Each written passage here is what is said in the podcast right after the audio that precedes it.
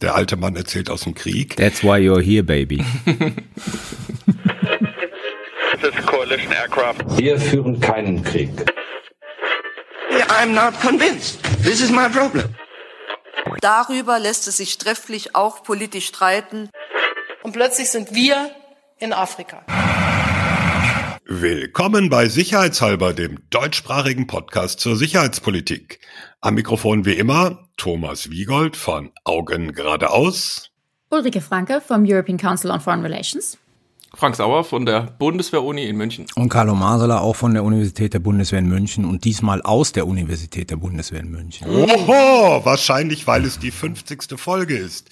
Zum, zum Jubiläum hat sich Carlo an seinen Arbeitsplatz begeben. Das ist schon mal was ganz Neues. Wir zeichnen diese Folge auf am 2. November 2021 und äh, da haben wir gerade drüber gestritten, aber wir bringen zwei kleine Korrekturen gleich vorab, weil die meisten hören ja bis zum Schluss, aber eben nicht alle. Korrektur eins in der vorangegangenen Folge 49 haben wir äh, mit Blick auf die Tuareg im Sahel von einem Stamm gesprochen.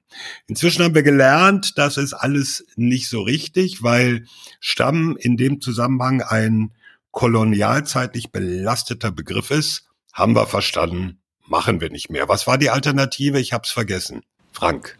Volksgruppe, ne? Ich glaube Volksgruppe Volksgruppe. oder Gruppe Genau. oder ja. Okay. Also es gibt verschiedene Varianten, wie man Jo. sagen kann. Ich habe es jetzt auch nicht mehr im Kopf. Also gelernt. Äh, Nix gelernt.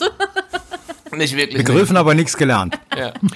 Und zweitens, viel gravierender, äh, wir haben ja über die nukleare Teilhabe neulich wieder gesprochen und da hat Dr. Frank Sauer Erstschlag gesagt, wo es Erstgebrauch hätte heißen müssen. Ich habe gesagt, lass nicht die Amateure über dieses Thema sprechen. Ja, Und ich sage, viel mehr Koruntenkackerei gibt's echt nicht. äh, gut, äh, Ich sag gar nichts zu dem Thema. Fra doch, Frank, ehe wir dir den Doktortitel entziehen, sagst du noch kurz äh, den Unterschied. Der, ein Erstschlag ist ein Angriff mit Nuklearwaffen, der sozusagen überwältigend ist und sowohl die Kommandostrukturen des Gegenüber als auch möglichst viele seiner Waffen vernichten soll, sodass er gar keinen Zweitschlag mehr initiieren kann. Und ein Erstgebrauch kann auch ein sehr limitierter Gebrauch von Nuklearwaffen sein, also beispielsweise ein Gefechtsfeldsprengkopf irgendwo. Und das äh, muss mir da irgendwie mal durcheinander geraten sein. Ich habe sogar gesehen, dass der Herr Professor Masala auf Twitter es auch falsch gesagt hat neulich. Ja, das stimmt. Oha. Und da kriegen wir direkt E-Mails von Hörern, ne? Absolut, nur, nur, dass ihr natürlich. wisst, wie das hier läuft. Ja. We stand corrected. Und in diesem Falle macht das generische Maskulinum auch Sinn. Oh, oh, gut. Also, also Okay. ich denke, ihr Akademiker gelehrt, erklärt das mal, klärt das mal unter euch. Gut, Genau. das haben wir jedenfalls geklärt. Noch eine kurze Vorbemerkung, weil die eigentlichen Hausmitteilungen machen wir am Schluss. Erstens, wir haben viele neue HörerInnen. Darüber freuen wir uns sehr. Aber wir haben natürlich auch gleich eine Bitte an euch. Wenn euch sicherheitshalber gefällt und insbesondere wenn ihr uns zufällig via Apple Post Podcast hören solltet, schenkt uns ein paar Sterne und ein paar nette Zeilen. Das hilft nämlich anderen Menschen, unseren kleinen Podcast auch zu finden. Ja, damit äh, genug der Vorrede. Weil wir die 50. reguläre Folge haben, machen wir mal wieder eine Ein-Themen-Folge. Äh, alle, die jetzt denken, oh, redet ihr auch über die Koalition? Nein, tun wir nicht. Aus dem ganz einfachen Grund, äh, da gibt's äh, wirklich noch nichts Greifbares, worüber wir reden sollten. In den Sicherheitshinweisen greife ich noch was auf, aber wir werden noch früh genug mit der Sicherheitspolitik einer neuen Bundesregierung zu tun haben und darüber reden. Nein, wir reden über Japan und darüber, warum dieses Land aus sicherheitspolitischer Perspektive interessant ist. Spoiler, nicht deswegen, weil die Fregatte Bayern auf ihrer Indo-Pazifik-Tour demnächst, also in den nächsten Tagen in Tokio anlegen wird.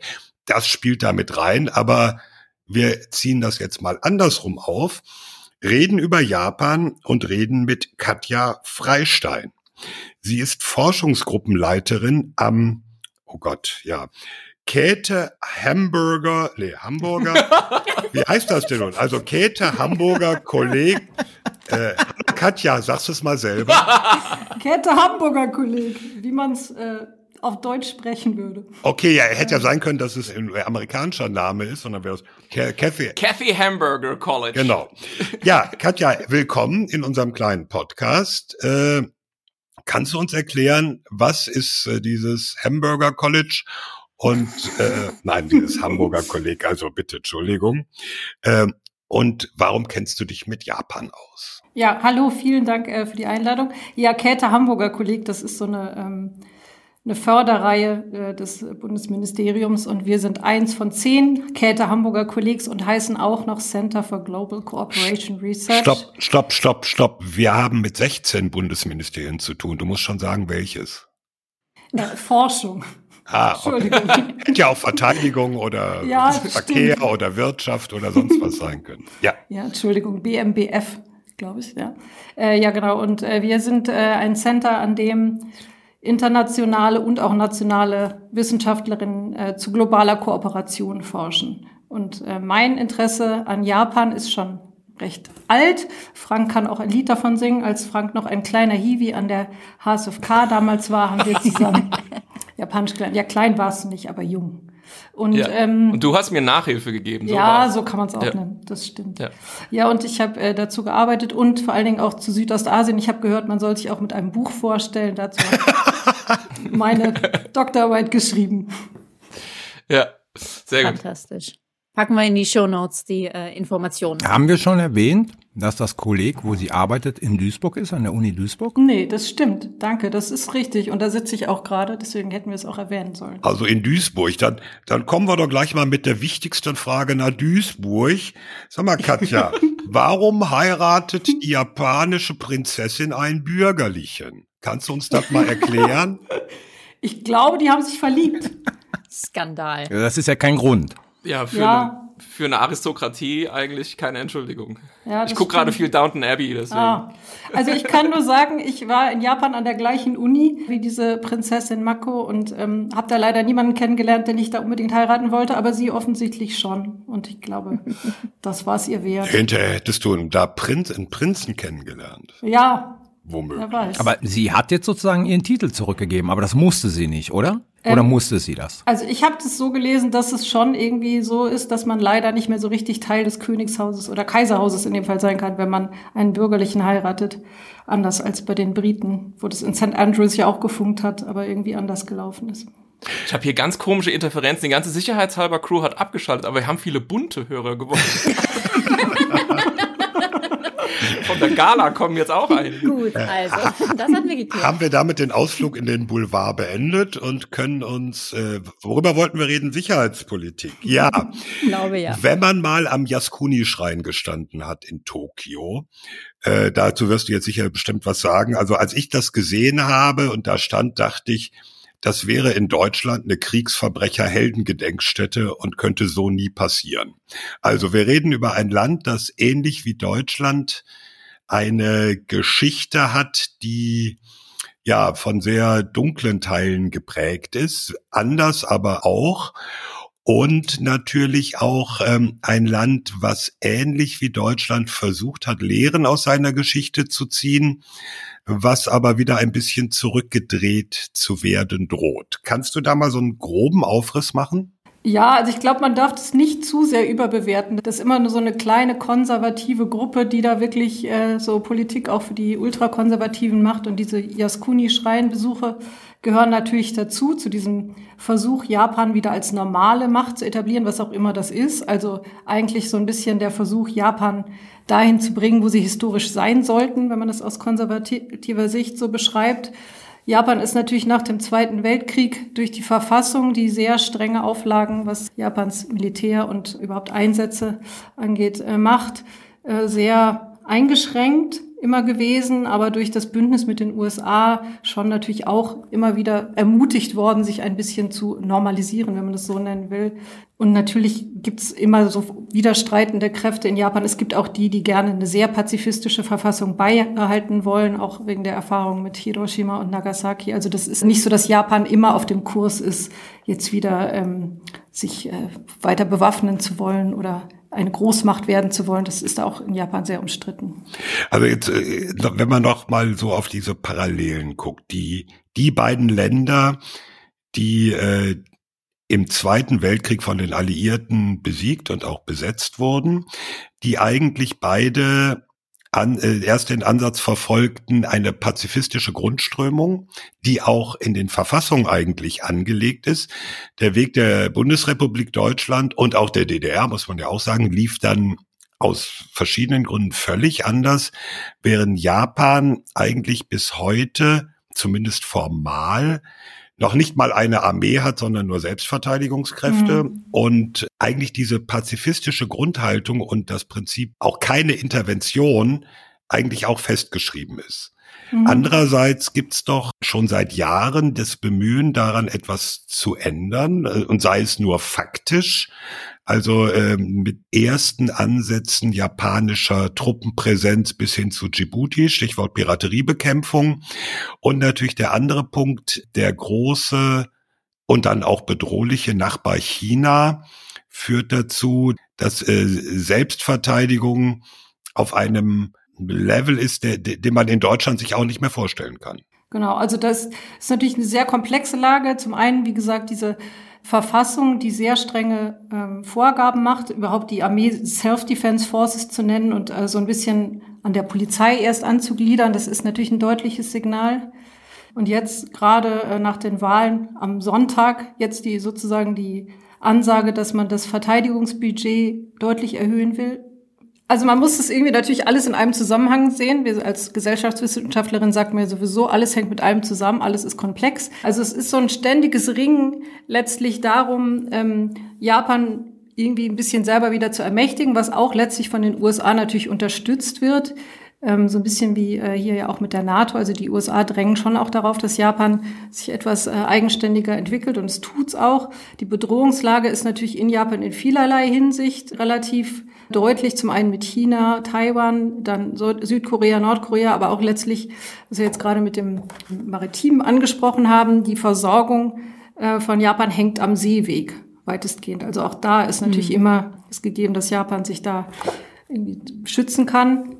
Achso, Frank will das sagen. Ja, aber sprich immer den Satz erst zu Ende. So, ich wollte jetzt eigentlich auch nur, da können wir aber vielleicht gleich nochmal drauf kommen, sagen, dass jetzt gerade natürlich auch die Innenpolitik immer ganz stark da reinspielt und insbesondere innerhalb der liberaldemokratischen Partei, die ja weitestgehend in Japan an der Macht war seit dem Zweiten Weltkrieg und dass das immer ein wichtiger Faktor ist, der jetzt auch bei den Wahlen gerade wieder sich in die ähm, Sicherheits- und Verteidigungspolitik hin auswirkt. Kannst du noch mal ganz kurz präzisieren, was in dieser Verfassung die pazifistischen Komponenten ja. sind? Genau, ja. das ist der erste Punkt. Die Flagge. Genau. Man muss es nicht unbedingt pazifistisch nennen. Das ist so ein bisschen eine Deutung, die auch in Japan recht beliebt ist, weil man da natürlich da so äh, relativ leicht rauskommt aus der Frage, was das eigentlich bedeutet. Eigentlich entsagt Japan dem Recht, überhaupt irgendwie eine Verteidigung äh, eigenständig ausüben zu dürfen. Und eigentlich dürfte es auch keine Armee geben. Also das ist schon relativ deutlich so ausgedrückt. Es gibt aber faktisch eine Armee. Das war ja eben, was Thomas auch gesagt hat. Faktisch sieht es natürlich alles ein bisschen anders aus. Die ähm, haben sogar einen Flugzeugträger. Ja, also Helikopterträger, glaube ich auch, ja. Die sind relativ modern sogar. Ja, sind so. gut ausgestattet und auch jetzt gerade haben sie viel investiert und wir wollen auch viel investieren.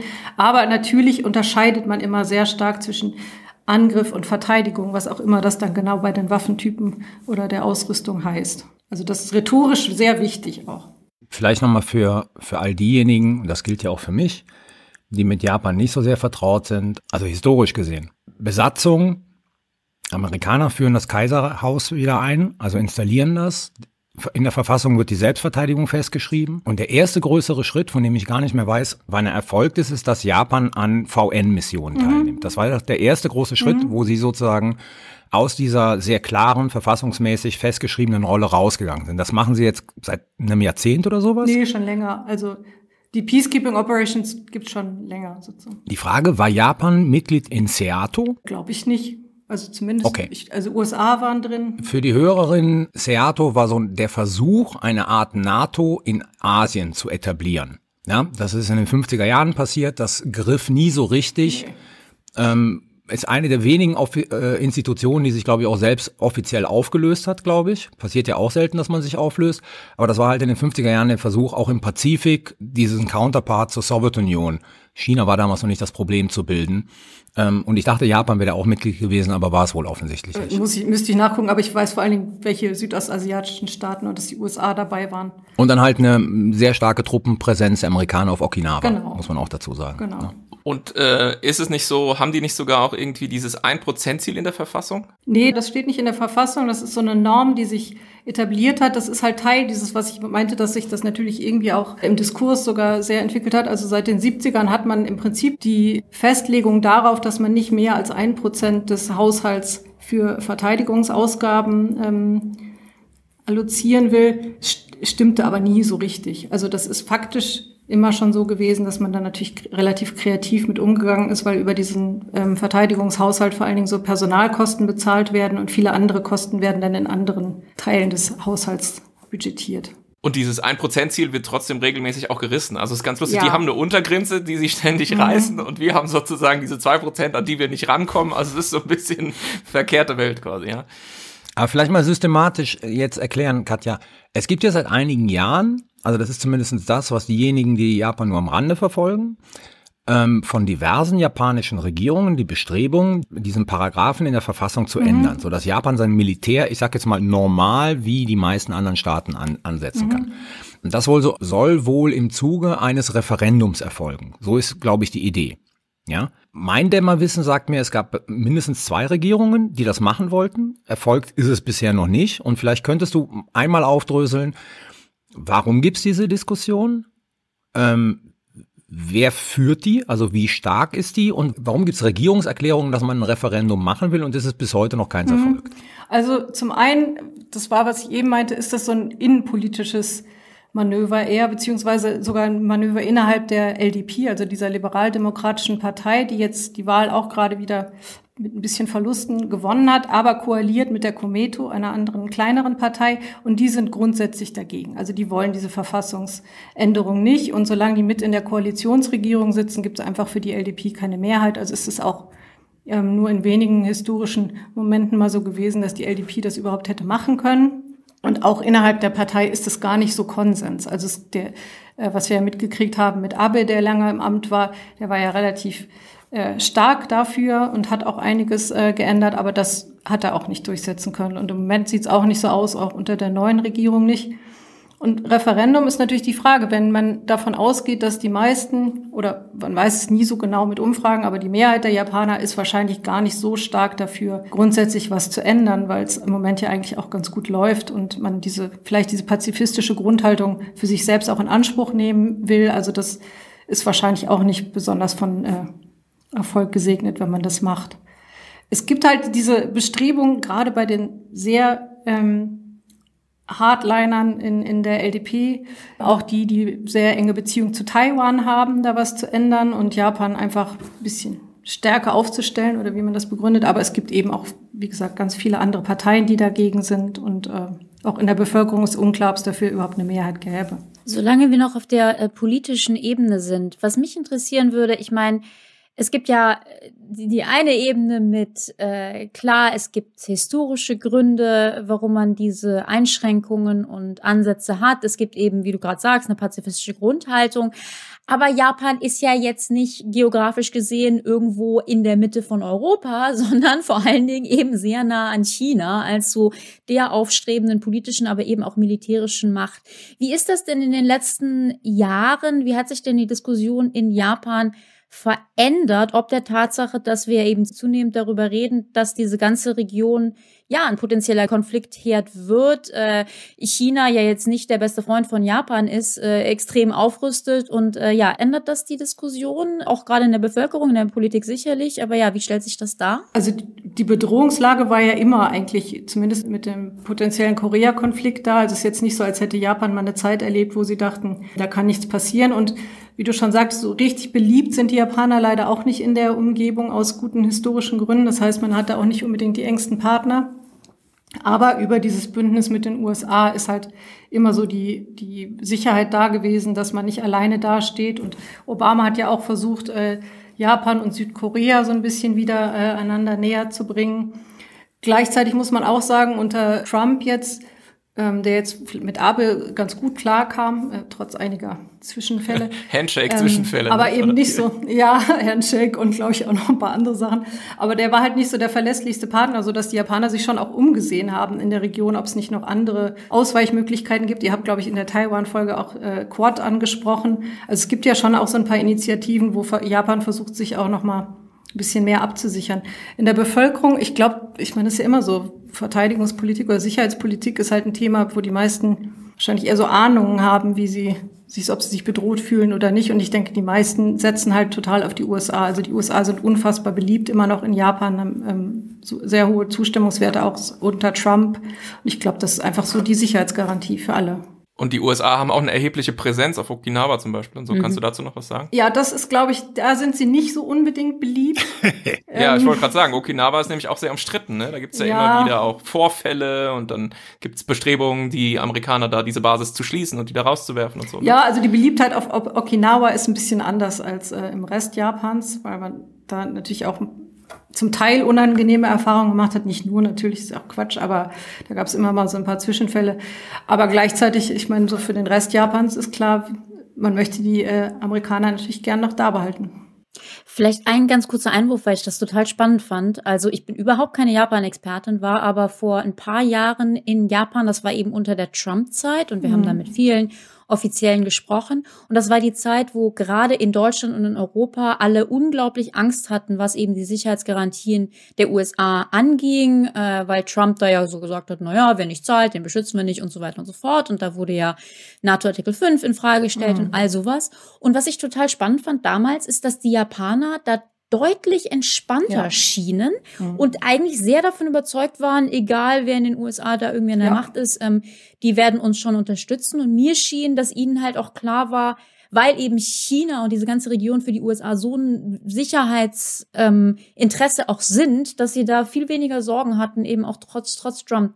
Trump. Das ja. fand ich damals richtig spannend. Ich glaube, das ist so. Und ich glaube, man darf auch nicht vergessen, dass die Amerikaner natürlich auch froh sind, dass sie eine Militärbasis in Japan haben. Klar. Weil sie müssen mhm. ja irgendwo auch einen Fuß äh, in der Region physisch haben. Und da sind sie halt ähm, natürlich ganz gut aufgestellt und auch schon lange da und haben eine gute Infrastruktur. Also die Amerikaner haben auch keinen unmittelbaren Grund, da wegzuwollen.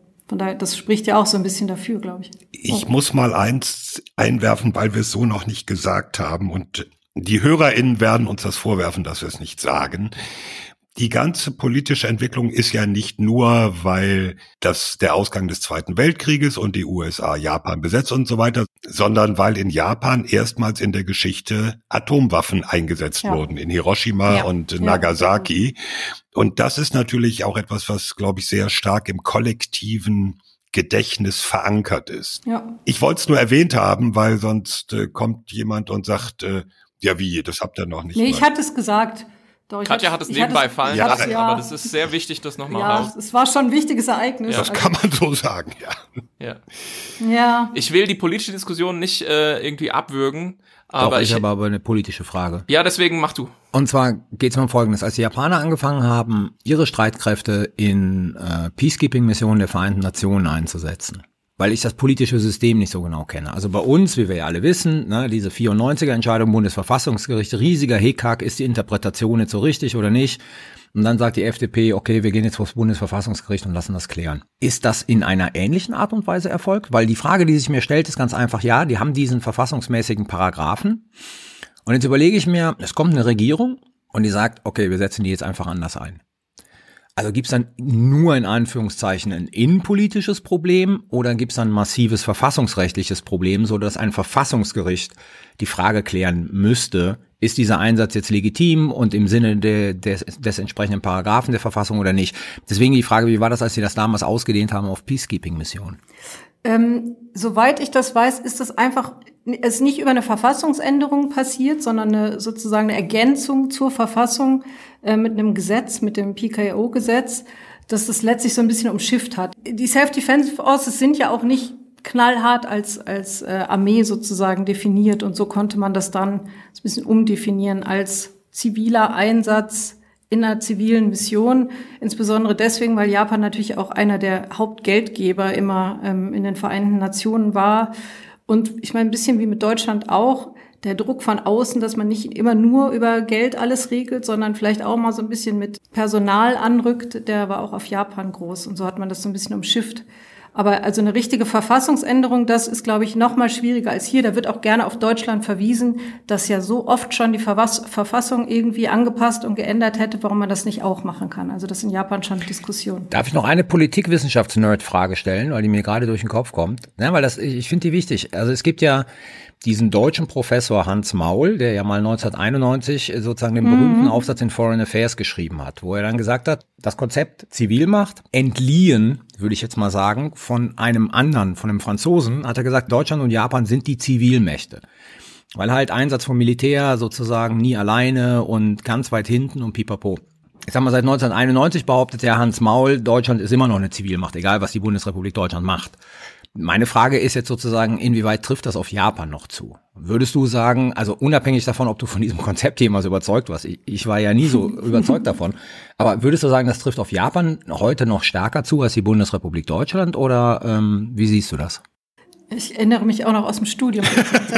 ähm, also, ja, es, damit waren wir alle ja auch den Rollenbildern ja, genau. so. Ne? Ich glaube, aber das mit der Rolle ist genau das Ausschlaggebende, weil natürlich gibt es diejenigen, die gerne stärker ähm, Japan militärisch gut aufstellen wollen. Gleichzeitig gibt es außenpolitisch immer so Strategien, Japan als relativ harmlos darzustellen. Also es gab diese äh, Cute Japan, Kawaii Japan, äh, Japan-Strategie, wo man so Botschafterin der Niedlichkeit hatte, um zu zeigen, äh, was Japan so popkulturell zu bieten hat.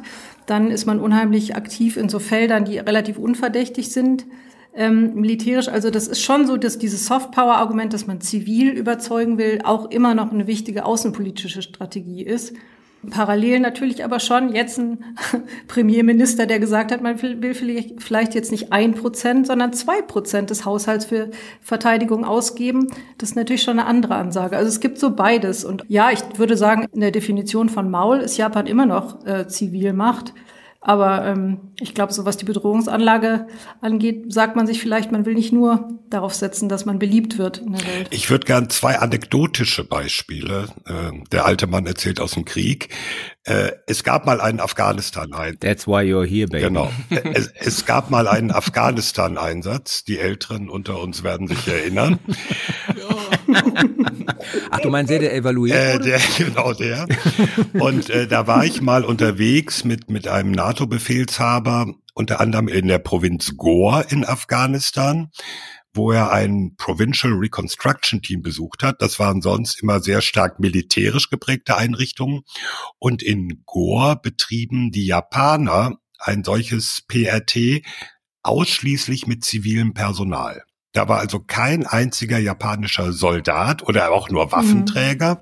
sondern es waren nur Zivilisten und das wurde auch ganz offensiv so verkauft. Das ist unser ziviler Beitrag zur Afghanistan-Mission. Das andere Beispiel, äh, auch aus so UN-Missionen im Sudan oder im Südsudan, kein Japaner präsent, aber der materielle Beitrag bestand in Unmengen von Toyota Land Cruisern oder Nissan Geländewagen, wo also die Japaner äh, gesagt haben, wir unterstützen die Vereinten Nationen und äh, wie viele Autos braucht ihr? Also das waren dann sehr bewusst auch nach außen getragene zivile Demonstrationen. Wir unterstützen euch, aber eben nicht militärisch. Und wir unterstützen unsere heimatliche Industrie. Das ist oft auch Teil des Ganzen. Das kommt noch oben drauf, ja. Ähm, da wie vor geraumer Zeit, also erstens mal sind wir mehrfach gebeten worden, doch uns mal mit jemand Kundigem, was wir jetzt ja glücklicherweise tun können, über Japan zu unterhalten. Und dann wurde auch die Frage an uns herangetragen von einem Hörer, machen dies vielleicht irgendwie besser mit den Verteidigungsausgaben. Und ich habe mal in die äh, Military Balance geguckt, das ist so ein bisschen das ähm, Standard-Nachschlagewerk für Zahlen, Daten, Fakten bei uns irgendwie im Feld rausgegeben vom International Institute for Strategic Studies und da habe ich mir mal Deutschland und Japan 2021 daneben gelegt und ich würde sagen, selbst so ein kursorischer Überblick zeigt schon relativ schnell, dass es äh, ein Äpfel-Birnen-Vergleich ist. Also wenn man nur einfach so schlaglichtartig draufschaut, sieht man, oh, siehe an, die haben ungefähr so dieselbe Höhe Verteidigungsausgaben. Das liegt eigentlich ziemlich nah beieinander. Auffällig im Übrigen wie bei Japan das eigentlich sozusagen nur stetig ansteigt, wohingegen bei Deutschland so nach 2014 die Kurve steil nach oben geht, eine Sache, über die wir ja viel geredet haben auch. Die Höhe, die da wäre? Schmeiß mal Zahlen rein. Die Höhe, die da so bei ungefähr, ähm, jetzt muss ich kurz im Kopf umrechnen, 45 Milliarden US-Dollar, inflationsbereinigt nach, also quasi konstante 2015 US-Dollar. Roundabout. So, genau. 45 Ich hatte Milliarden. auch so knappe 50 Milliarden für, für Japan, ja. Genau, Das 45, hab ich 50, auch. genau. Ähm, trotzdem muss man natürlich sehen, schon gleich, also die haben einfach 125 Millionen Einwohner statt 80, ja. Also man hat dann auch gleich sozusagen anderes Bruttosozialprodukt pro Kopf und so weiter. Das heißt, die Zahlen bedeuten auch einfach andere Sachen und ich glaube, die werden für ganz andere Sachen ausgegeben. Also ich meine, mich zu erinnern, dass jemand mal sagte, ja, die Japaner, die haben ja sogar einen Helikopterträger und so, ja. Also die Ja. offensichtlich machen die das ja Mhm. viel besser als wir. Aber ich glaube, da lässt man sich sozusagen von, von täuschen von diesem ersten draufschauen, weil ähm, die Situation ist halt schon eine andere, ne? Wir, wir wissen das ja, das müssen wir hier jetzt nicht nochmal aufrollen. Deutschland erstmal die letzten 20 Jahre mit diesen Auslandsmissionen und jetzt zusätzlich auch noch der wieder erstarkten Komponente Landes- und Bündnisverteidigung. Wir müssen dafür Geld ausgeben.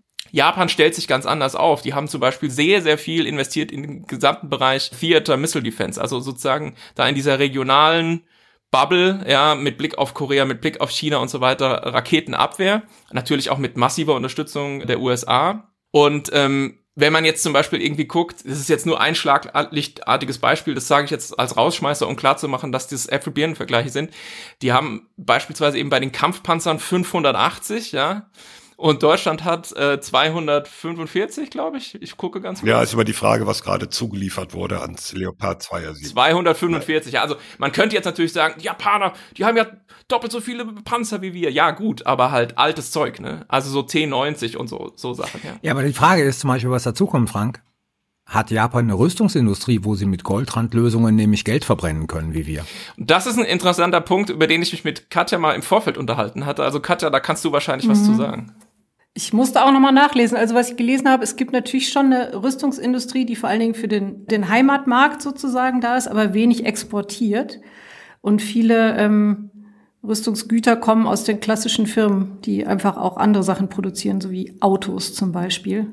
Ähm, und sonst wird sehr viel eingekauft aus den USA, was ich gelesen habe. Aus bekannten Gründen. Ich habe auch gesehen, dass aus Deutschland auch was äh, gekauft wird, aber eher so kleinere Sachen. Handfeuerwaffen und sowas. Es gibt ja auch äh, Kooperationsvereinbarungen. Ich weiß gar nicht, ob die je äh, so Ja. richtig gegriffen hat, dass Mhm. beide Länder im Panzerbau, also Deutschland und Japan, kooperieren wollen.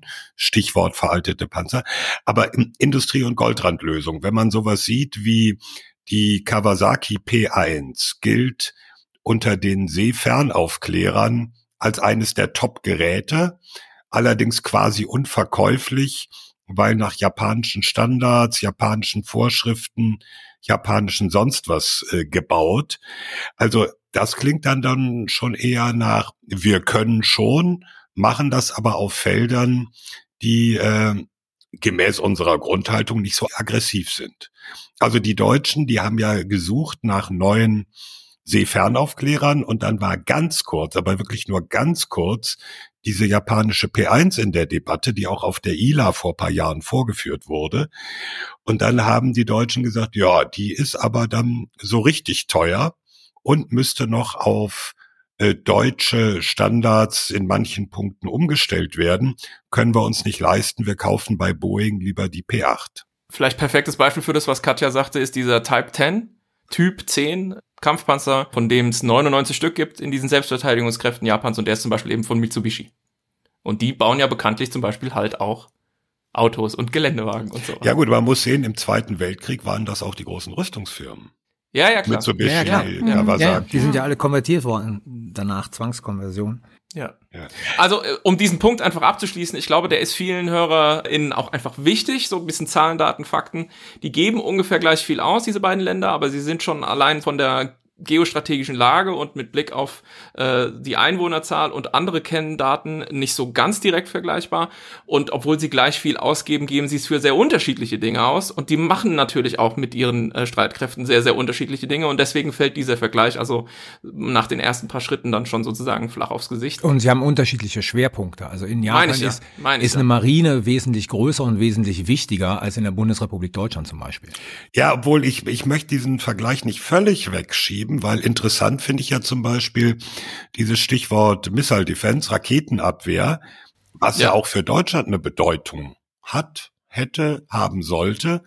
aber die Beschaffung, Wir sprachen darüber. eben die Beschaffung neuer Systeme aus Kostengründen immer weiter nach hinten geschoben wird. Also es ist dann nicht nur die unterschiedliche geostrategische Lage und ähm, Seemacht gegen Landmacht und solche Dinge, sondern auch man setzt bewusst, bewusst andere Schwerpunkte. Aber ich glaube, dass da eben auch die Rolle der USA dann eben auch nochmal eine Wollte andere ich ist. sagen. Ja, weil die Also natürlich die- ganz anderes Interesse haben, da zum Beispiel irgendwie Radarsysteme für THAAD und ähnliche Systeme einfach auf japanischem Boden auch zu parken. Und das weißt du auch nicht im Detail, wie da die Subventionsmittel fließen und ähnliches. Ja, Ja. also Da gab's, da, da gab's doch Ärger bei Aegis Ashore, ne? Vor einem Jahr. Kannst du, Katja, du nix so. Kannst du das mal kurz? Ich habe es nur äh, gelesen, dass man das jetzt irgendwie anscheinend so ein bisschen äh, hinter sich gelassen hat und jetzt Ersatz sucht. Aber aus eher innenpolitischen Gründen, soweit ich das verstanden habe. Ja, hatte ich, habe ich auch so verstanden, aber ich bin nicht so tief eingestiegen. Ich habe jetzt nur gesehen, dass man sich nach Alternativen umsieht. Aber letzten Endes ist es so, die Amerikaner versuchen die Japaner seit Jahren als sozusagen Vorposten in Asien aufzubauen und üben dann natürlich einen ganz anderen Druck auf bestimmte, ich sag jetzt mal, Deals im Bereich de- der Waffen, Theater Missile Defense und so weiter und so fort aus, als das bei uns der Fall ist. Also das kommt ja auch noch hinzu. Ja. Ja, von daher ist es, um den Zirkel zu schließen, es ist wirklich extrem schwer vergleichbar, weil beide Länder auch sozusagen in einer völlig anderen, doch geostrategischen, geopolitischen Situation sind, auch mit Blick auf den Verbündeten, der sie letzten Endes vielleicht sozusagen schützt. Ja. Ein letztes Wort noch zur geostrategischen Situation. Wenn man sich das auf der Karte anguckt, das ist, glaube ich, den meisten auch nicht bewusst, dann fliegt man von Tokio zwei Stunden oder so nach Okinawa und dann noch mal ein Stück äh, weiter südlich nach Ishigaki, wo ähm, Raketenabwehrbatterien stehen. Das heißt, die geografische Ausdehnung ist noch mal eine ganz andere, als sie zum Beispiel Deutschland in Mitteleuropa hat. Es gibt, äh, das ist nur eine Diskussion, die ich unlängst hatte. Ich werfe das jetzt mal hier rein, weil ich das selber nicht beurteilen kann. Klang überzeugend, aber ich kann es selber nicht beurteilen. Die hieß, wenn die Chinesen Taiwan versuchen sollten, militärisch einzunehmen, dann müssten sie aus strategischen Gründen auch Okinawa eliminieren. So, das heißt sozusagen, in so einem Szenario wäre Japan nicht nur involviert aufgrund politischer Befindlichkeiten, sondern auch aufgrund eines direkten territorialen Angriffs auf Japan, weil sozusagen, wenn Okinawa noch funktionieren würde, hätten es die Chinesen wesentlich schwerer, Taiwan einzunehmen. Also das ist ein wesentlich komplexeres Feld, als wir es mit unserer Bündnisverteidigung haben, wo wir sozusagen nur das Problem Kaliningrad und die Bubble da haben, ähm, um die Frage zu stellen, kommen die Follow-on-Forces durch. Und in dem Zusammenhang jetzt nochmal wieder weg zum Politischen. Es gab ja mal vor Jahrzehnten diesen exzellenten, kommt auch in die Shownotes wieder Maulaufsatz, Aufsatz von Peter Katzenstein, Why There Is No NATO in Asia. NATO in Asia. Ja, wo er durchdekliniert hat, trotz einer akuten Bedrohung, warum hat eigentlich dieses Konzept Allianzbildung in Asien nicht funktioniert? So. Und vor dem Hintergrund, ich sag mal, der Entwicklungen bis 2000 ist dieser Aufsatz eigentlich sehr, sehr überzeugend. Die Frage ist, aus deiner Perspektive, hat sich da heute grundsätzlich was geändert? Oder würde man sagen, die Argumente, die Katzenstein so in Gänze gebracht hat, und die sind ja auch sozusagen historischer Art, kultureller Art, da geht's auch um Bedrohungsdimensionen und pipapo, ohne dass wir das jetzt alles im Einzelnen darlegen müssen. Also die würden auch noch heute tragen. Es wäre für die Amerikaner extrem schwierig, so eine Allianz, eine wirklich feste Allianz in Asien-Pazifik gegen die Chinesen zu gründen, zu bilden. Ja, also ich glaube, zusammen mit äh, Christoph Hammer hat er den Ja, der hat mit noch jemand anders, aber den habe ich vergessen. Ja, ich, der Christoph Hammer heißt er, glaube ich. Ich erinnere mich an diese Überschrift. Ja, also ich glaube, die historischen Argumente tragen irgendwie immer noch, weil man ja echt ähm, auch noch sieht, dass, also ja, wir haben ja mit Jaskuni-Schreien angefangen, dass diese, ähm, diese Vorbehalte aus gutem Grund ja auch leicht getriggert werden können und es auch immer wieder werden. Und da sieht man ja dann in an den Reaktionen in China und Südkorea immer, wie letztlich die Gefühle gegenüber Japan sind. Ähm, also das macht es schwer. Und wie gesagt, Obama hat versucht, das Ganze alles so ein bisschen äh, freundschaftlicher zu gestalten. Aber so richtig gewachsen ist da an Freundschaft nichts. Also das müsste schon ein totales Zweckbündnis sein und funktioniert vielleicht dann nicht so toll. Ähm, Immer wieder am Rande der ASEAN-Gipfel treffen sich dann die Staaten, die auch ein bisschen Vorbehalte gegenüber China haben und reden miteinander und hacken dann doch was aus. Also es gibt Ist das ja das Asian Regional Forum dann? Nee, das ist also ja auch zum Teil, aber letztlich sogar bei den ASEAN-Gipfeln, also bei den Gipfeln der äh, Vereinigung für südostasiatische Staaten, die ja ansonsten so als Akteur nicht so relevant sind, aber so als Plattform auf jeden Fall. Ähm, das heißt, das wird genutzt. Da sieht man auch, dass eigentlich der Bedarf besteht, so regelmäßige Treffen zu haben, auf denen man sprechen kann. Aber es wird natürlich auch alles sehr schnell konfrontativ, wenn man sich explizit trifft und Politik gegenüber China macht. Und das will im Moment wahrscheinlich auch keiner. Also zum jetzigen Zeitpunkt nochmal irgendwie so ein neues Forum zu gründen, wo China nicht dabei ist, um zu sagen, hm, wir sind alles die potenziellen Gegner Chinas, das kann ja auch schnell eskalieren. Gibt's denn eine ähm, japanische Position zu AUKUS? Habe ich nicht gesehen. Also die werden wahrscheinlich einfach die USA-Position so mittragen, sage ich jetzt einfach mal ins Blau. AUKUS, wir erinnern, das ist der, der U-Boot-Deal und vor allen Dingen jetzt neue Verteidigungsallianz zwischen den USA und Australien und Großbritannien, die wir auch in der letzten Folge besprochen haben. Eine der letzten. so große ja. Furore vor allen Dingen auch in Frankreich ausgelöst hat und ja, dann eben in der Region da ist. Wäre dann Japan nicht sozusagen gebürtiges Mitglied eigentlich von AUKUS, also vom, von, vom Ansatz her? Wahrscheinlich. Ich glaube vor allen Dingen, und das ist jetzt wieder politisch, tut mir leid, aber diese ganze Quad-Geschichte oder auch diese ganzen ähm, Bündnisse in der Region, die sich so auf diese äh, demokratische Verfasstheit der Staaten berufen. Das ist ja so ein Argument, das man gerne nutzt, um nicht konfrontativ gegenüber China aufzutreten, aber gleichzeitig zu sagen, wir sind halt nicht China, wir sind ja die Demokratien in der Region.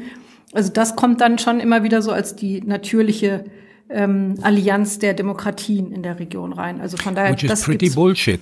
Ja, klar. Wenn man die enge Kooperation der Amerikaner mit den Vietnamesen anschaut, ist das pretty bullshit. Oder mit Pakistan oder gut, kann man drüber streiten. Ja, jetzt hätte sich Pakistan ja erstmal Ja. weiter rausdefiniert, aber sozusagen, es gibt kaum einen antichinesischeren Staat als Vietnam Ja. in Asien. Das sind auch gute Kommunisten. Aber die Japaner, also genau, aber die Japaner würden immer dieses Demokratieargument machen. Ganz kurze Anekdote.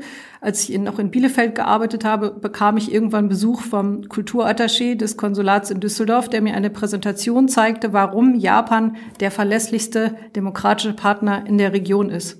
Und das sollte ich dann natürlich weitertragen. Und es war ganz klar so mit dem Fokus, wir sind halt nicht China. Und das ist so ein bisschen auch die japanische Position, warum man auch enger mit Staaten wie Indien, Australien, USA zusammenarbeiten kann. Das ist eine schöne Überleitung zu meiner Frage, weil mich würde noch interessieren, wie ist eigentlich das deutsch-japanische Verhältnis? Politisch generell, gerne auch sicherheitspolitisch, wenn es da eben ähm, was, was zu sagen gibt, weil ich höre halt auch in Berlin, Japan wird immer wieder erwähnt, wenn es eben um diese ganze Allianz der Multilateralismen und Allianz der Demokratien etc. Äh, geht. Mir schien jetzt, dass für Japan irgendwie Deutschland und Europa jetzt nicht so ganz oben auf der Liste ist von irgendwie Partnern, aber wa- wa- was gibt es da? Wie sieht das aus? Äh, Wir haben ja. ein neues Forum mit den Japanern. Also wir haben die 2 plus 2 Gespräche jetzt. 2 plus 2 ist wer? Ähm, das ist jeweils Verteidigung und Auswärtiges auf der japanischen Seite und auf der deutschen Seite. Ist jetzt sozusagen im Zuge der Indo-Pazifik-Strategie, ist das eines der, der, wie nennt sich das, Outcomes dieser Indo-Pazifik-Strategie und die haben sich, glaube ich, jetzt einmal getroffen vor drei, vier Monaten oder sowas. Also genau, das, äh, wir hatten lange einfach keine besonders explizite Japan-Strategie, also so wie also Deutschland insgesamt so gegenüber Asien oder vielen asiatischen Ländern keine besonders ausgefeilten Strategien hatte, würde ich jetzt mal sagen. Ähm, grundsätzlich natürlich freundschaftlich. Für uns ist Japan ja so einer der westlichen Staaten, auch wenn die zufällig in dieser Region liegen. Für die Staaten in der Region sieht, die sehen Japan halt noch mal ganz anders. Aber ähm, letztlich also so ein explizites äh, tiefes Verhältnis jenseits von so wirtschaftlichen und kulturellen Fragen gab es ja lange irgendwie nicht unbedingt, aber natürlich sonst ein super Verhältnis. Die Divergenz ist schon erheblich, oder? Also für uns, für uns ist Japan ähm, sozusagen so das Land äh, der Anime und der coolen Popkultur und äh, des fantastischen Genau. Essens und Für dich, Frank, Ja. nicht für die Für anderen. mich auch. für, für Katja auch.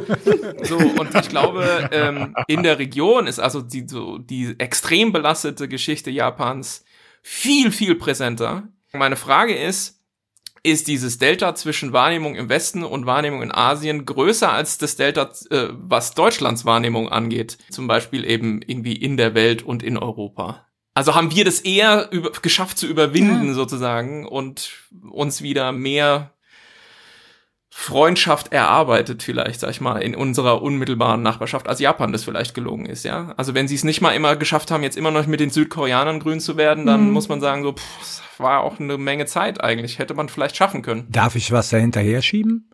Die Japaner haben sich bis heute nicht entschuldigt, ne? Ja, also im Gegensatz zu den Deutschen. So halb. Also es gab schon so ein paar Entschuldigungen.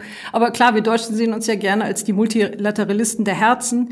Ich weiß nicht, die Japaner wissen da, glaube ich, dass sie es vielleicht nicht so ganz sind, einfach in der Region. Ansonsten, klar, ich meine, diese Strategie, die UN immer zu unterstützen und da stark aufzutreten, das hat sich sicher ausgezahlt. Und ähm, ist schwer zu sagen, wie beliebt wir ja wirklich sind. Ich glaube, wir sind halt stärker eingehegt durch die EU und verschwinden auch so ein bisschen mehr in der EU und das kann Japan halt nicht. Also Japan hängt halt an den USA irgendwie dran und macht dann ab und zu wieder diese symbolischen Fehltritte oder kalkulierten Fehltritte mit dem Suchen im Yasukuni-Schrein, die eigentlich immer ja wieder nur aufstacheln. Also ich würde sagen, dass wir da auf jeden Fall in einer einfacheren Position sind, weil wir Teil der EU sind. Und das hat Japan halt nicht. Und klar, ich würde auch sagen, diese Entschuldigungspolitik, ähm, es gab natürlich schon so ein paar halbherzige Entschuldigungen, aber auf jeden Fall so, dass die ähm, jeweils Betroffenen das nicht als ausreichend sehen. Ich weiß, dass wir Politikwissenschaftler es hassen, wenn man uns nach der Zukunft fragt, aber was würdest du eigentlich sicherheitspolitisch, also unter den Bedingungen, die jetzt sind, sicherheitspolitisch so die nächsten paar Jahre, jetzt nicht allzu weit in die mhm. Zukunft, mhm von Japan erwarten? Wo glaubst du, geht das hin? Geht das wirklich hin, sozusagen nochmal in einem größeren Druck zu versuchen, zum Beispiel in der Sicherheitspolitik eine aktivere, auch militärischere Rolle in der Region zu spielen? Oder bleibt eher der Status quo aufgrund von innenpolitischen Problemen? Was könnte man sich einstellen? Also das ist jetzt sogar ein ganz interessanter Punkt, weil wie gesagt am Sonntag, also am 31. Oktober Wahlen waren und ähm, der aktuelle Ministerpräsident mit dem Versprechen angetreten ist, dass er das Verteidigungsbudget wirklich aufstocken will auf zwei Prozent und dann auch noch mal eine Menge neue äh, Dinge anschaffen möchte, die immer noch als, also ganz klar in der Verteidigungsstrategie sind, aber vielleicht auch ein bisschen den Spielraum Japans erhöhen. Wenn er das wirklich macht, könnte sich so schleichend schon ein bisschen was ändern. Ansonsten glaube ich, dass es ja nicht nur auf den Druck der USA hin was passiert ist, sondern dass es auch ein, einfach so eine Art gradueller Prozess war, dass Japan sich immer mehr selbstständig gemacht hat und vielleicht auch nochmal in andere Richtungen geguckt hat als die USA, also insbesondere als nicht so klar war, ob Trump sich an die ganzen multilateralen Verpflichtungen so halten wollte. Und Biden kann ja auch nicht alles komplett zurückdrehen. Das ist aber genau das Problem, was ich am Anfang meinte, dass es halt komplex bleibt, weil die Verfassung ist einfach was, was man nicht so leicht ändern will, selbst wenn man ein bisschen was ändert. Und ähm, es wird wahrscheinlich immer in diesem Spannungsfeld bleiben. Das war schon fast ein Schlusswort. Ich stelle trotzdem noch eine Abschlussfrage. Was ist denn mit der Reichskriegsflagge? ja, weiß ich jetzt nicht. dass die noch. Hä? Das musst du erklären auch. also, es, es gab oder gibt, glaube ich, immer noch in Japan die Debatte, die Kriegsflagge des Kaiserreichs bis eben zum Zweiten Weltkrieg ist ja wie die deutsche Reichskriegsflagge auch äh, quasi äh, gebannt. Und es gibt immer wieder Bestrebungen, diese Flagge, die ja auch immer Ausdruck war japanischen Imperialismus, wieder einzuführen. Habe ich das so richtig verstanden? Ja, das gibt schon, aber ich glaube, die meisten Japaner sind schon so modern, dass sie das wahrscheinlich nicht mehr so interessiert. Also ich glaube, das ist jetzt nichts, wo man irgendwie denken muss, dass es eine riesige gesellschaftliche Debatte ist, wo es einen riesigen Willen gibt, es wieder zu machen, sondern es sind wahrscheinlich eher so ein paar ähm, nationalistische Spezies, die das unbedingt machen wollen. Also ich sehe das nicht. Aber es, es gab doch auch Bemühungen, das, das gesetzlich äh, wieder zuzulassen. Ja, es, es gibt immer so sehr konservative mit so Vorstößen, wie es hier ja zum Teil auch gibt. Ähm, das würde ich aber nicht zu hoch bewerten. Wir haben die Reichskriegsflagge verboten. Ja. ja, ist sie ja in Japan auch. Ja, ganz herzlichen Dank, Katja haben wir wieder was gelernt. Wir werden das natürlich besonders empfehlen, wenn die deutsche Fregatte Bayern in den nächsten Tagen in Tokio einläuft. Dann haben wir nämlich auch den, den aktuellen Bezug, warum wir auch genau, mal über absolut. Japan reden sollen. Top. Was für ein Timing. Katja, herzlichen Dank. Danke dir. Vielen Dank. Danke auch. Danke auch. Ein Vergnügen. Ja, das war unsere Ein-Themen-Folge oder das eine Thema unserer ein Themenfolge und deswegen gibt's auch kein Fazit. Sorry, Rike, heute nicht. Und wir sind direkt beim Sicherheitshinweis. Sicherheitshinweis. In meinem Sicherheitshinweis geht es diesmal um eine Anzeige, der, die vor einigen Tagen in der Frankfurter Allgemeinen geschaltet wurde.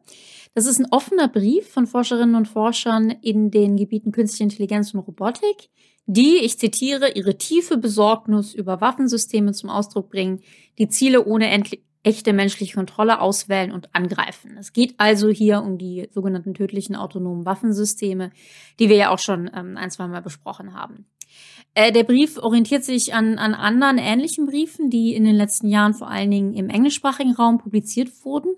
Und äh, die Unterzeichner fordern, dass Deutschland eine führende Rolle bei der Entwicklung von neuen völkerrechtlich verbindlichen Verträgen zur Regulierung von Waffensystemen übernimmt, die in ihren kritischen Funktionen autonom sind, also Ziele ohne menschliches Zutun auswählen und bekämpfen.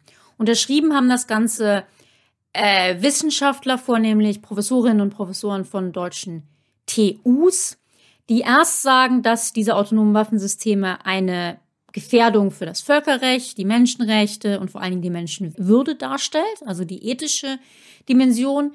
Äh, dann aber auch, und das ist mir immer ganz wichtig, betonen, dass es auch sicherheitspolitische Probleme gibt, nämlich eine Gefahr von, von einem Wettrüsten äh, und, und dass sich ohne Regulierung autonome Waffen schnell weiter verbreiten könnten, wodurch das Risiko zunimmt, dass Konflikte in Maschinengeschwindigkeit ausgelöst oder zum Eskalieren gebracht werden, ohne dass Menschen noch bremsend eingreifen können. Äh, da bin ich bei allem soweit dabei. Äh, ich finde das eine an sich gute Initiative und sehr interessant, dass sie sich engagieren. Ich bin dann allerdings über einen Satz gestolpert. Und zwar schreiben sie, so wie die meisten ChemikerInnen und BiologInnen kein Interesse am Bau chemischer oder biologischer Waffen haben, so haben auch wir ForscherInnen auf den Feldern der KI und der Robotik kein Interesse daran, Hightech-Waffen zu entwickeln. Wir wollen nicht, dass unser Fachgebiet dadurch in Verruf gerät.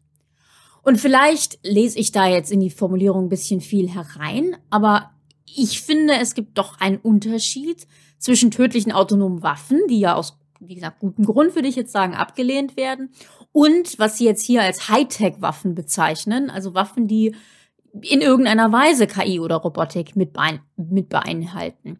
Und KI-unterstützte Systeme dann mit biologischen und chemischen Systemen gleichzusetzen, würde mir persönlich jetzt zu weit gehen. Äh, kann man auf jeden Fall darüber diskutieren und fand ich jetzt äh, interessant.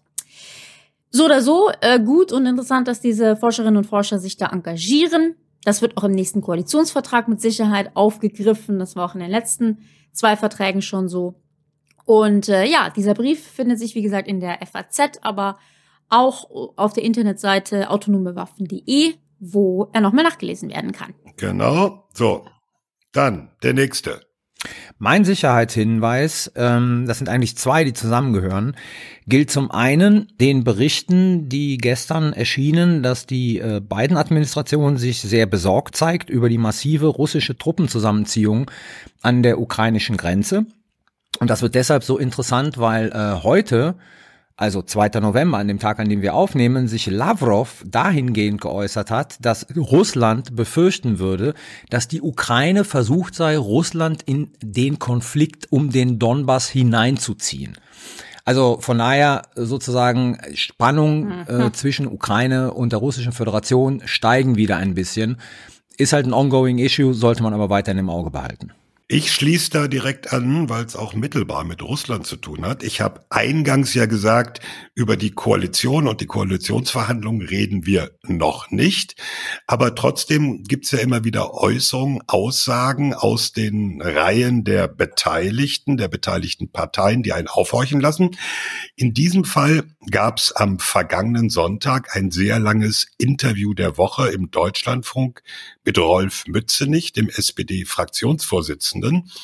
Da ging es im Wesentlichen um ganz andere Dinge, Koalition und Soziales und äh, Finanzen und Umwelt und so weiter, kennen wir alles. Und ganz am Schluss kam die Frage Richtung nukleare Teilhabe und wie geht's weiter und wie geht ihr damit um? Da gab es eine etwas kryptische Antwort von Mützenich. Ich zitiere den entscheidenden Satz mal. Und deswegen setze ich mich auch sehr stark dafür ein, dass wir möglicherweise dazu kommen, das Moratorium, was die USA und Russland sich gegeben haben, auch hier in Deutschland akzeptieren, dass wir sagen, wir wollen jetzt mal vier Jahre Ruhe, fünf Jahre Ruhe haben. Die entscheidende Aussage dabei ist, vier Jahre Ruhe, fünf Jahre Ruhe. Wir reden jetzt erstmal nicht drüber, wie Deutschland sich da neu positioniert bei nuklearer Verteidigung und vor allem, wir reden nicht darüber, ob wir neue Flugzeuge für die deutsche nukleare Teilhabe anschaffen. Auf den leisen Sohlen aus der nuklearen Teilhabe. Das äh, sieht sehr danach aus. Wir müssen natürlich abwarten, was steht dann im Koalitionsvertrag dazu. Aber das war schon ein ziemlich deutliches Signal. Und in meinem Sicherheitshinweis greife ich das auf, was ich im letzten Sicherheitshinweis gesagt hatte und habe was, was auch zur Diskussion äh, mit Katja passt, weil es um die Region geht. Und zwar hatte ich ja mit Blick auf Nordkorea letztes Mal erläutert, dass so erwartbarerweise das, was möglicherweise auch noch getestet werden könnte und entwickelt werden könnte von Nordkorea, um zu signalisieren, dass man sich also mit der US-Raketenabwehr irgendwie beschäftigt und versucht, die auszuhebeln, ein sogenanntes Fractional Orbital Bombardment System sein könnte. Was das ist, da kann ich nur alle auffordern, geht zurück in die letzte Folge und hört es euch da nochmal an. Äh, und kaum war unsere Folge draußen, wurde bekannt, dass China wohl ein genau solches getestet hat. Also man sieht, China ist auf diesem Nachverfolgen des Entwicklungspfads der Sowjetunion. Ich hatte erläutert, dass es das früher schon mal gab, alles und man es dann rüstungskontrollpolitisch äh, wegverhandelt hat, ist dann noch etwas weiter als Nordkorea schon ist. Und es gab jetzt auch eine Menge Buhai darum. Also es gab eben unter anderem aus den USA die Aussage, es handelte sich hier um so eine Art Sputnik-Moment. Und Kernbotschaft dieses Sicherheitshinweises ist, das ist Quatsch. Es ist kein Sputnik-Moment. Da wurden im Prinzip in diesem chinesischen Test nach allem, was wir wissen, zwei Dinge kombiniert, nämlich eben zum einen das Verbringen von so einem äh, Gefechtskopf in den Orbit, der sich da eine Weile aufhält, und dann das Abbremsen und das Eintreten und Gleiten in der Atmosphäre, Stichwort Hyperschallgleitvehikel, wir haben hier drüber gesprochen. Da ist aber nichts komplett neu dran. Ich sage nur Space Shuttle. Ne? Das macht im Grunde genau dasselbe. Deswegen Schnappatmung einstellen, das sind alles so ein bisschen exotische Nischenentwicklungen ähm, und am strategischen Gleichgewicht ändert sich nichts. Übrigens wird die Fregatte Bayern, wenn sie weiterfährt von Tokio, auch in der Embargo-Überwachung gegen Nordkorea aktiv werden. Ah. Und dann wird sie fractual bombardet oder was? hoffentlich nicht. Na, hoffentlich nicht. Sicherheitshinweis. Ja, danke, das war's für heute. Unsere 50. Folge. Ein Thema deswegen auch ein bisschen kürzer als sonst. Das freut wieder alle Jogger, die jetzt noch genügend Luft über haben nach ihrer Runde und trotzdem die ganze Folge gehört haben. Alle Informationen rund um Sicherheitshalber und auch wie man uns unterstützt, findet ihr auf unserer Webseite sicherheitspod.de. Besonderen Dank an dieser Stelle an unsere Patrons, die ständig mehr werden. Und äh, an die Patrons haben wir auch eine Bitte. Wenn ihr uns schreiben wollt, worüber wir uns sehr freuen, schreibt bitte eine Mail direkt an sicherheitspod.gmail.com und schreibt uns nicht über Patreon. Das äh, müssen wir leider sagen, das funktioniert manchmal nicht so richtig. Das kann untergehen, bleibt dann unentdeckt äh, und dann ärgert ihr euch, weil wir nicht reagieren. Außerdem haben wir feststellen müssen, dass es einige Probleme gab, jetzt Anfang November mit der Abbuchung bei Patreon. Wir haben das gesehen auf der Patreon-Seite, ähm, können die Ursache aber nicht nachvollziehen. Da ging es dann darum, angeblich sei die Kreditkarte abgelaufen, obwohl es nicht stimmte und so weiter. Wir können euch nur bitten zu gucken, ob die Abbuchung doch noch passiert oder sonst direkt den Patreon Support anzuschreiben. Äh, wir können da leider nichts machen. Sorry, weil das System, auf das haben wir keinen Zugriff. Die sitzen in San Francisco, glaube ich, weit weg. Äh, und wir können auch nur hoffen, dass es klappt. Danke an Fanny für die Post-Production und ihre konstruktive Kritik. Das gehört nämlich auch dazu.